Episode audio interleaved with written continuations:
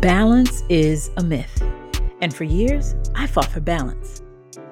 I wanted everything to have the best of me at all times my children, my husband, my colleagues, my friends, myself. But I wasn't all right. I was far from balanced until I learned that I had to embrace the inevitable imbalance to find the harmony I so desperately needed. Each episode reflects on the imbalance in a woman's life and how she chose to find some kind of harmony to push through. You can do it too. Disrupting balance is for real women, for perfectly imperfect women, for women giving their all, the running on empty. It is for you.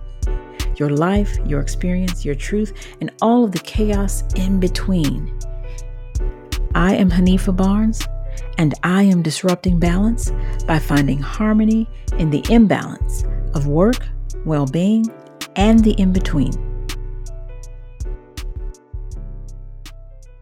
So it's October, and we all know what October represents. It's fall, y'all. And what is clearly indicative of the fall season? Yes, the leaves falling from from the trees to the ground and of course, beginning the process of regeneration so the trees can grow again. But let's, here's the thing about falling. A lot of times when we think about falling in our own experiences, it can be considered a negative. It's this descending motion of something coming down, whether it's an actual thing or whether it's more so a symbol of something that has fallen or fallen out of place. It's not a good experience. It's not a good feeling. But let me tell you, if you had the opportunity to listen to episode 56 of my podcast, which I'll link below, then you know that falling is all about preparation for the next thing. Instead of falling out of whack, you are falling into place. And so, all month for October and for Disrupting Balance, we are talking about elements and themes around falling into place. Because you know, when you fall, it's not a good feeling. It hurts.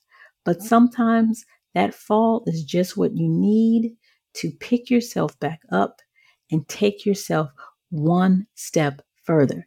And so today we want to talk about how do you fall gracefully so that you can fall into place right? Because in episode 56, where Monica Goree talked a lot about the challenges and experiences during a particular time in her life, three things, three core things were falling apart.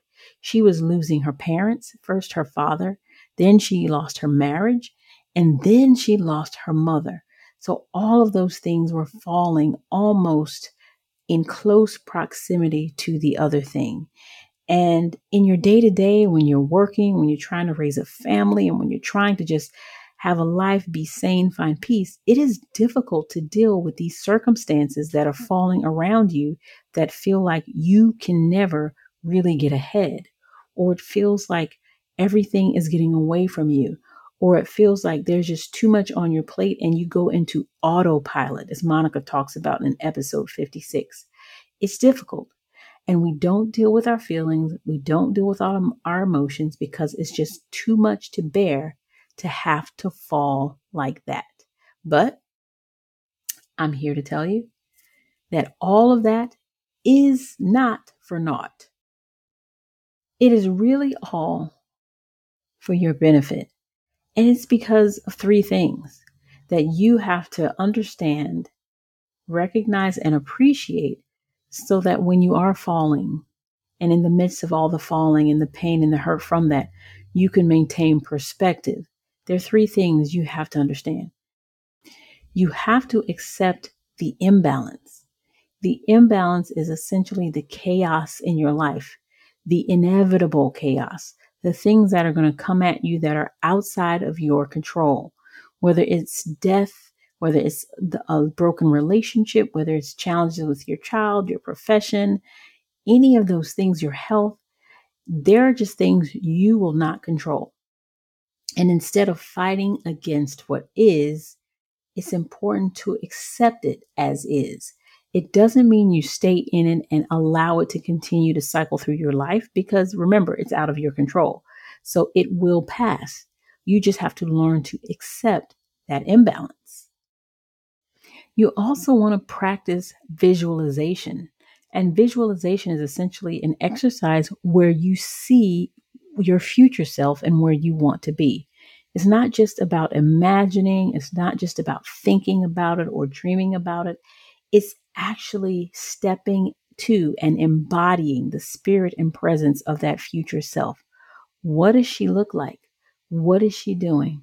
What is she wearing? How does she walk? What is she saying? Where is she?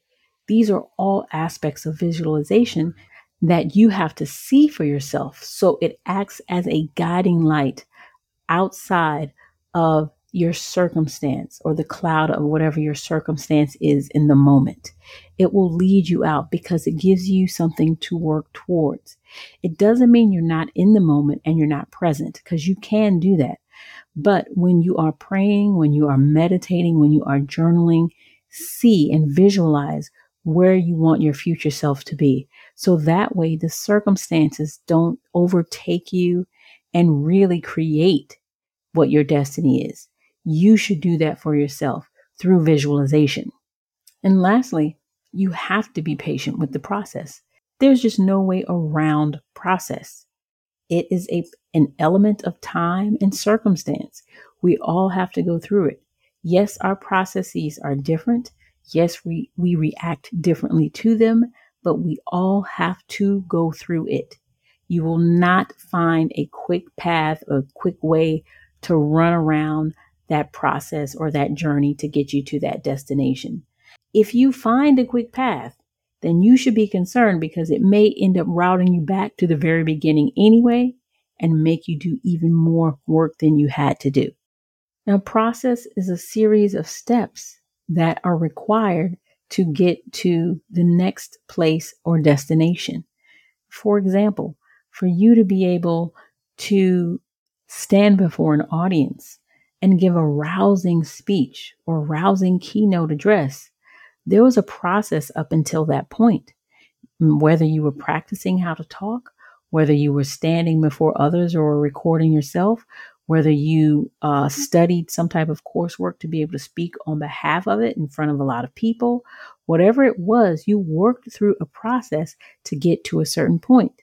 If you start a podcast or a YouTube channel, there's a process for that. You can't just one day get on there and just start recording and babbling. I mean, you could, but really, how effective is that? There is a process to developing yourself on, on video and on audio. Everything requires a process. So you have to trust that process and be patient. Your time is coming.